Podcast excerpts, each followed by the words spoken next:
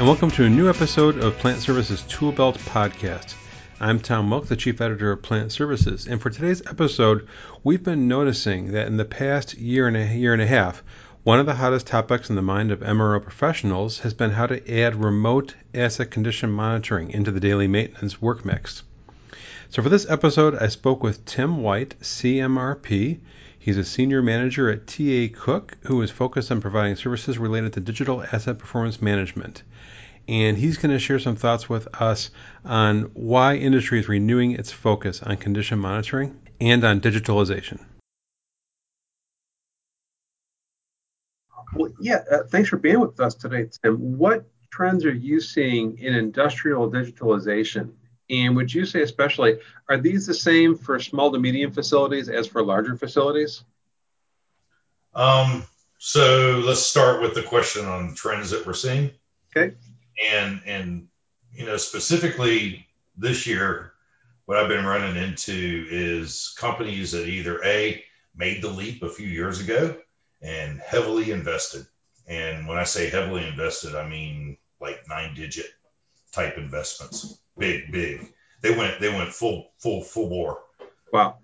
The other folks were the the, the guys on the fence, and they were like, "Well, I'm going to sit back and I want to see how this goes and let everybody else work out the problems," which arguably was a a good or a bad decision, right? Um, bad from the case that they're going to be playing catch up mm. and, and trying to uh, get to a level where their competitors are.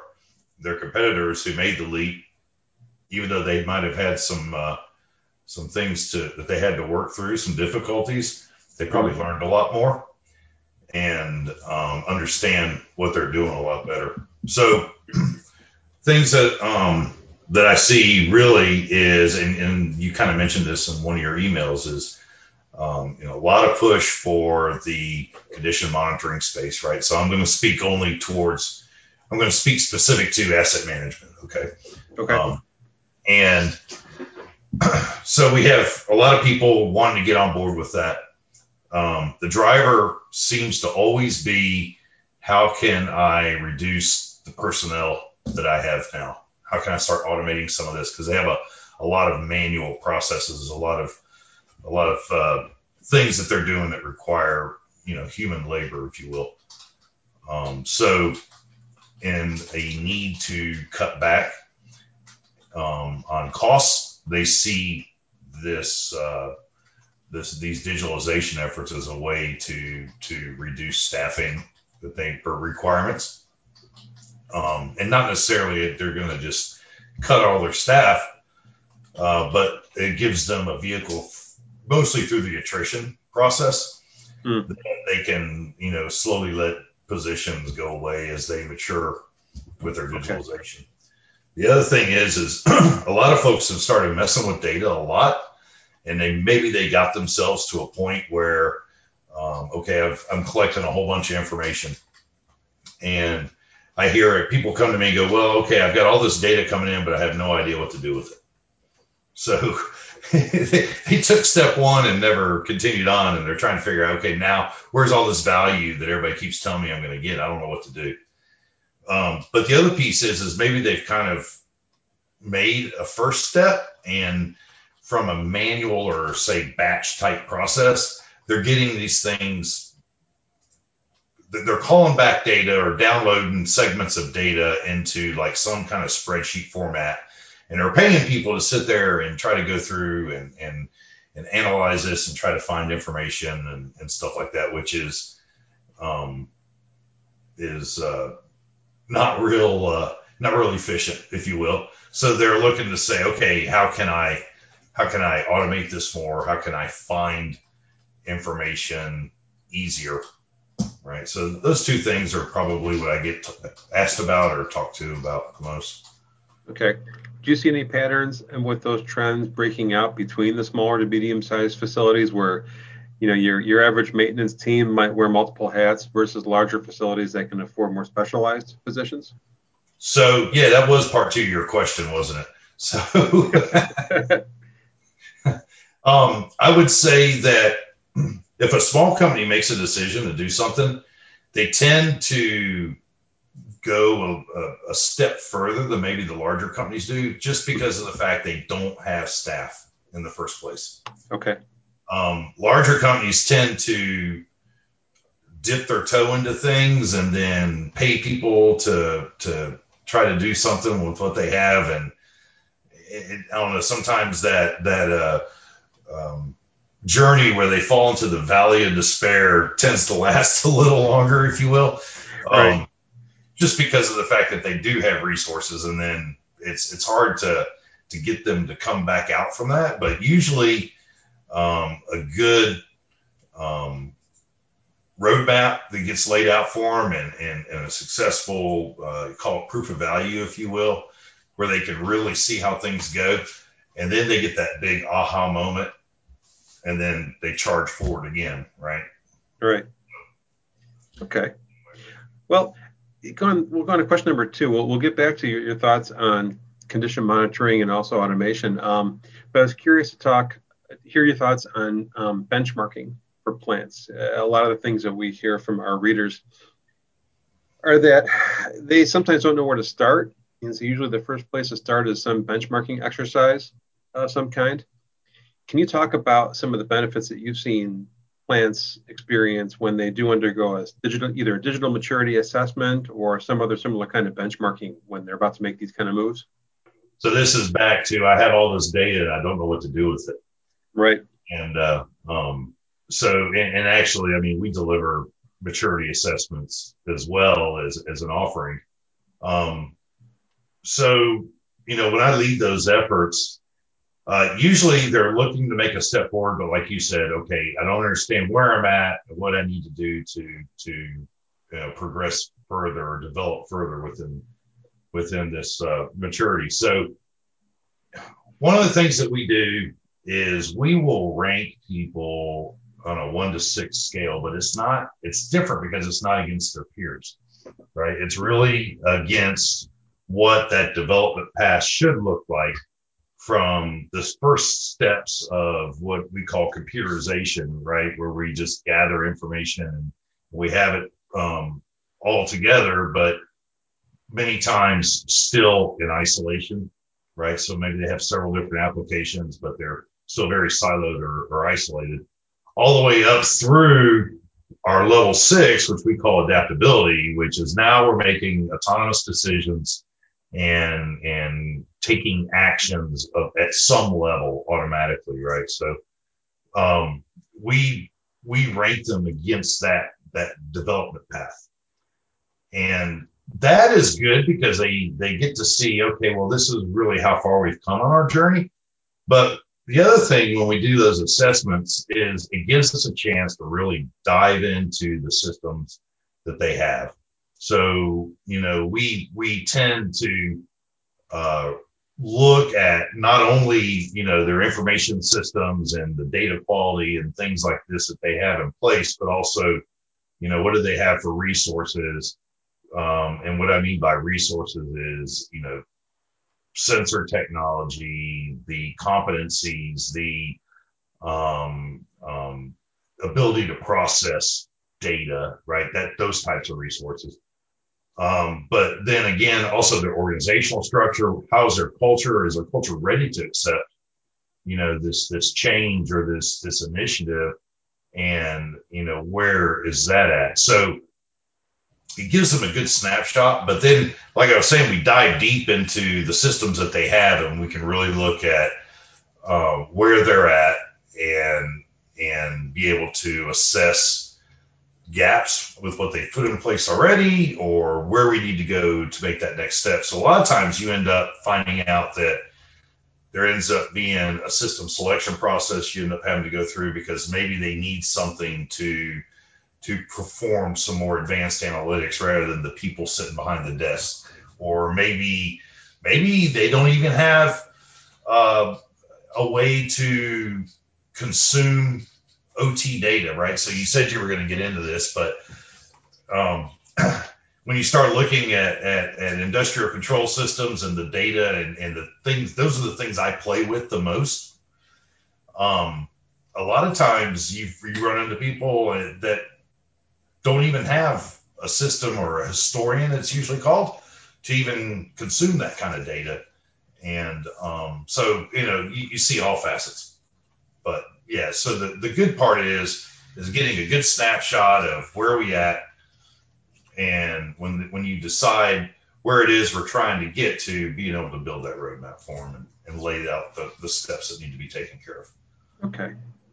Well, it sounds like those kind of efforts can make a difference in whether you would recommend to a plant team to pursue either limited data collection based on a single problem or whether more of a data lake approach uh, would be to their best interest and best benefit. So, yeah, this this is always a it, it, this. I wish there was a simple answer for all this, right? Right, right. So I mean, really, what we need to look at is if, if you if you talk about you know limited uh, storage or uh, data consumption. I mean, there's there's pros and cons to all this. Um, if you go with that limited data approach, now what you're forced to do is in the beginning, when you probably don't even know where you want to end up at, you've got to define it. Mm-hmm. And so usually what you will find is you defined it incorrectly. You thought you knew where you wanted to go, but as you as you start down that path, you learn more mm-hmm. and you go, oh wow, if I had this or if I had that, you know.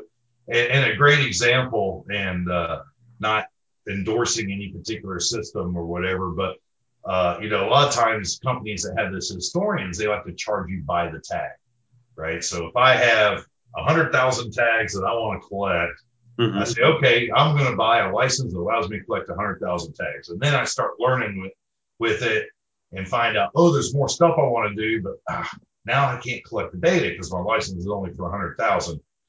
You know, that's pretty expensive. I don't really want to expand that. So what can I get rid of so I can add this other new stuff that I'm thinking is pretty cool?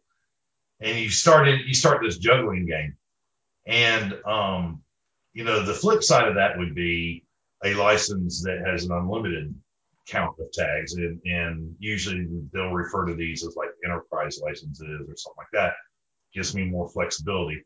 And i'm a big advocate and a lot of people argue me i'm a big advocate when you start collecting ot data grab it all right? And before because i don't i know kind of where i want to go but until my until my analysts and my data scientists and all those guys get to work it and we start from our engineering side start looking at hey what can we do with it? Mm-hmm. You find there's a lot of that data that if i was if i had to make the decision up front i wouldn't have collected it but now that i've got it oh hey look what i can do with that right and then right. someone else from the business goes hey by the way are you collecting this or we just had a mishap and I need to know what the sequence is that the control board operator did, right? And yeah. and and so you know these are basically uh, on off open close type commands, you know, that are binary that most people go, oh, we don't need that, right? And so suddenly someone's knee deep into an investigation, and I can suddenly produce that, and it, it brings value to the organization. So that was a really long, big circle to talk about limited data. Mm-hmm. Data lakes, now we're talking two or more systems. And, um, you know, the, the, the downside to it is, you know, there's little to no governance around the data that's being collected. You know, so it's kind of like a, a here it is, but use it at your own risk, if you will. Um, the, uh, the other thing is that when you want to go to use it, now you've got to process it, clean it up, make it to where I can do something. So that's the downside. The upside is if I don't know what I want to do, and back to my comment, grab it all, and I've got multiple systems and I want it in a single storage uh, place, if you will. Um, now I've got a really inexpensive way to do it, right? So if I decide, you know, for example, uh, Amazon Web Services or AWS, uh, they're going to charge me two cents a gigabyte. It's pretty cheap. Mm-hmm. You know, and then when it starts to become really old data, and I say, well, let's archive that. I only need the last five years. Now they're only going to charge me like a tenth of a cent uh-huh. per gigabyte, right? So now, now I got cheap storage. I don't need a lot of processing to to get that data, and it's available when I figure out what I want to do. Right. When we set up monitoring programs, a lot of times we end up using data from more than one system.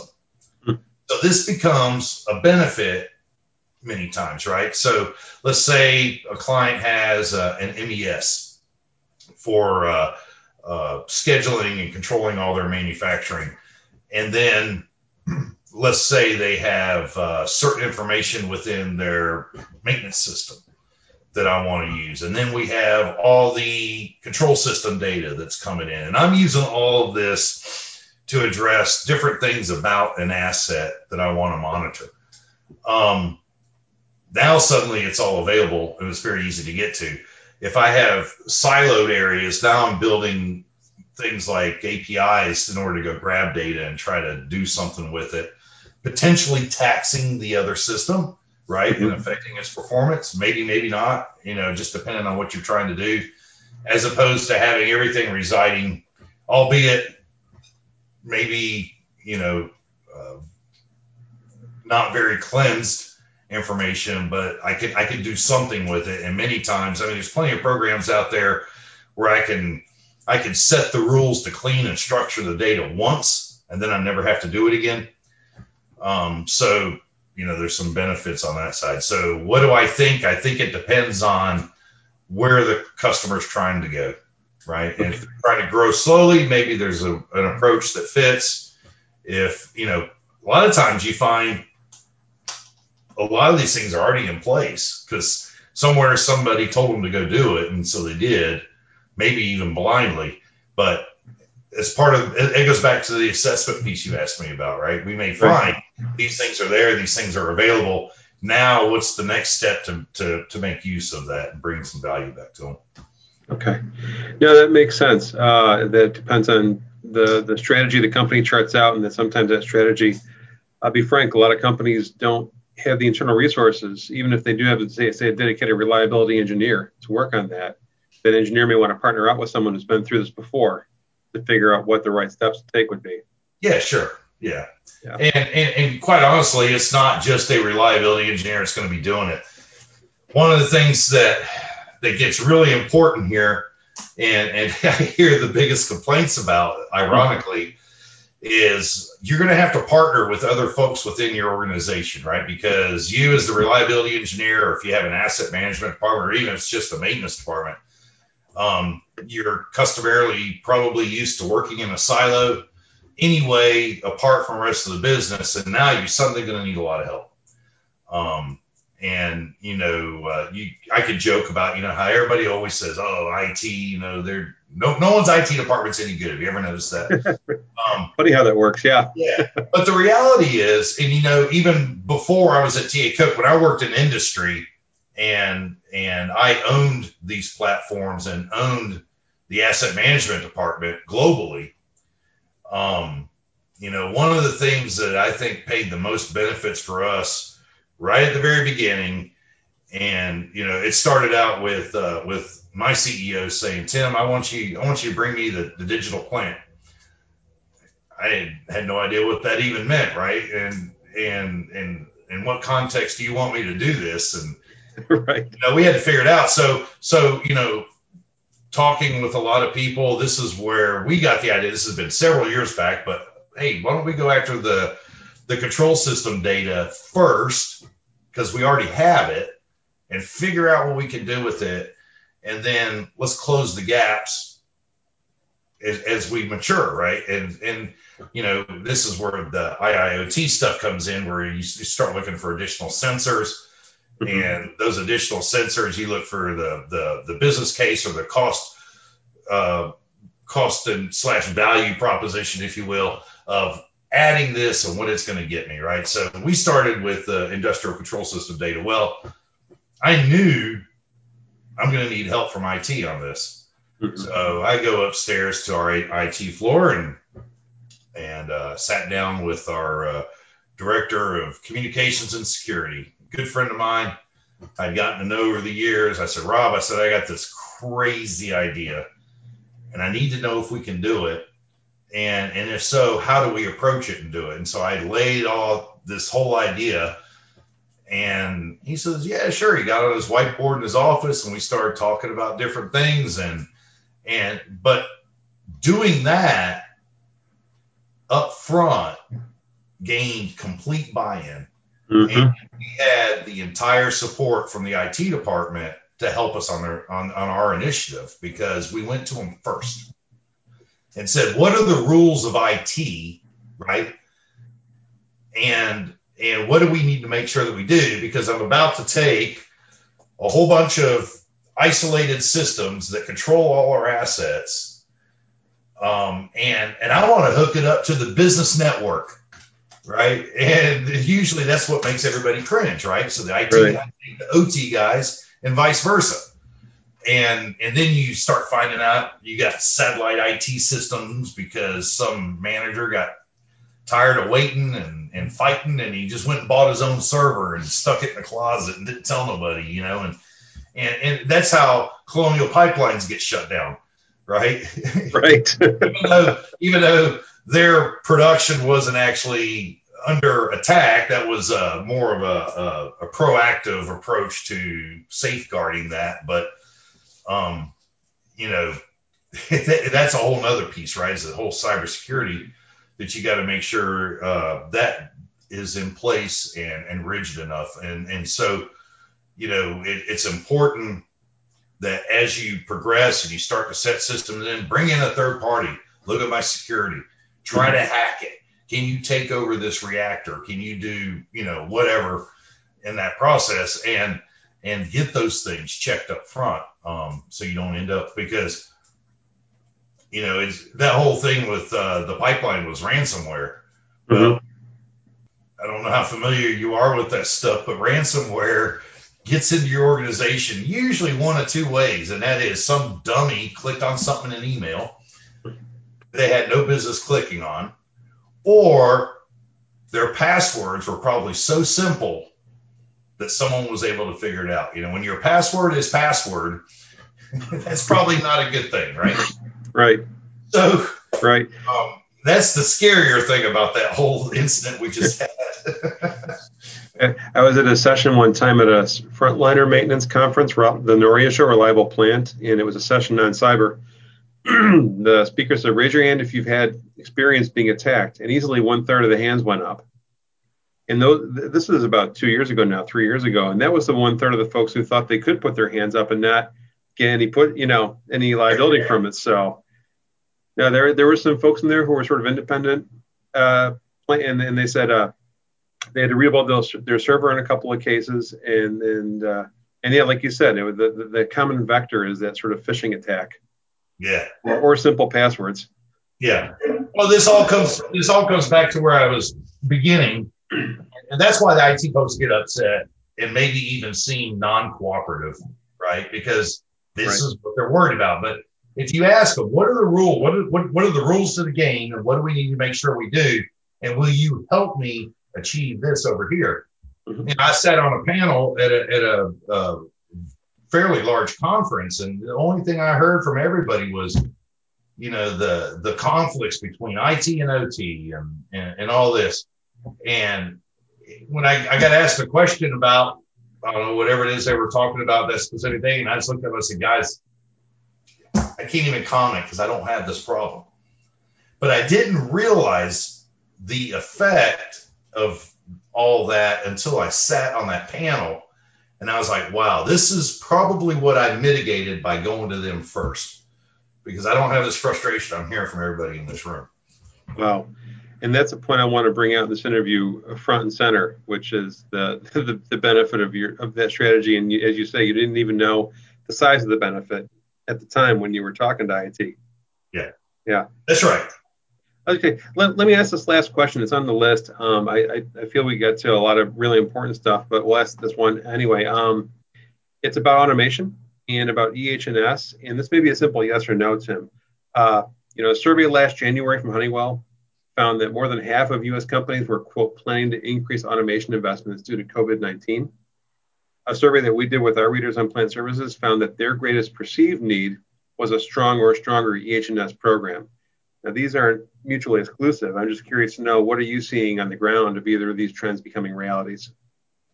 I think I think it's yes on both counts, and it depends on the client, right? So there's two things two things at play here. One is there are people wanting, and I, I don't know if I would call it automation as much as I would the condition monitoring piece, right? So right. even even people that have very mature, call it predictive maintenance programs, if you will, they're more on the traditional uh, uh, human route based periodic data collection, right? And and everybody's hearing about how you can you can bring this stuff online. And, and really the biggest thing too is the cost factors drop so much. Mm. um, where i can remember in the early 2000s it was almost unheard of to spend the money for online vibration monitoring as an example. Um, it was just it was it, it better be a critical piece of equipment like like a like a, a turbine in a power plant right? It right.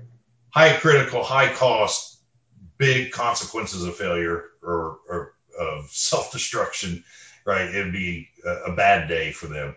Um, now it's it's not that big a deal, right? Mm-hmm. The cost is so greatly reduced. I mean, I've outfitted entire control systems and and the assets that go with it for less than what I might have instrumented a, a, a turbine for 20 years ago. So, um, that's one thing that drives people to do that. They know their competitors are doing it. You know, uh, senior leadership within companies knows the senior leadership in all the other companies, and they talk. I can tell you that from experience. And we call it professional courtesy.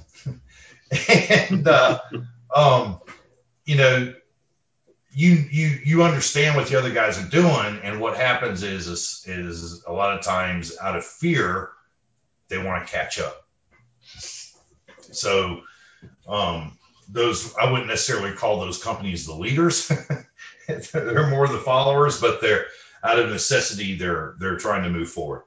Um, so the condition monitoring piece, uh, yes, we see that. But it's funny that you mentioned the EHS stuff, and and they're and not funny, haha, but it's it's ironic because we've had other companies that when you talk about EHS, it's the E they're worried about, the environmental, not mm-hmm. necessarily health, safety, you know, in, in relation to personnel safety. I, I mean, I think for the most part, most companies got that figured out. Maybe uh, from a process safety or PSM approach. Maybe, you know, they want some improvements around those areas. But what I find, it's more the E than anything, right? So I don't know if you've heard kind of growing over the last couple years, but companies are starting to get assigned ESG scores. It's almost like a a, a KPI that the general public is holding these companies accountable to, right? So the ESG is it's environmental impact, social impact in the government, go- governance of the company, right? So what are their policies? And and on the environmental side, obviously, it's all about what your carbon footprint look like. Um, you know, how much of the product you make is reusable or your packaging is reusable, right? And so it makes them environmentally friendly. I think uh, a lot of companies are very concerned about their environmental impact now and and are moving down the path of trying to make sure that that's as reduced as possible with where we're at with technology and what we can actually do today for that. So that's where I think the E the, the EHS stuff is coming from. All right. We talk. We were we work with a, a huge mining uh, conglomerate, and I know that when um, we were starting to look at operator care or precision maintenance practices within their facilities. Um, you know, there and, and, we're talking about basic things, but just on belt slip alone on some of their larger pieces of equipment, uh, we had determined an enormous savings that we could make across one facility and literally give them uh, a spare piece of equipment just by resolving something as simple as belt slip. But then the thing that was really, really interesting is when we said, and here is what you would reduce your carbon footprint by by doing this. And it amazed me how interested they were in that. Interesting. Nothing to do with dollars yet today, right? Nothing right. to do with dollars, but it had to do with just the amount of carbon that carbon emissions that they would have had from their production. Okay. And now you could argue one day it might cost them because if the idea of buying off your carbon credits, um, you know, becomes a reality, some companies are going to miserably fail and it's going to cost them a lot of money. And mm-hmm. the companies that are really, really good are going to be the ones selling it. They're going to find another revenue stream, right? So, but yeah, um, that's just that was one example of, of where I've seen that and and how they laser focused right in on that.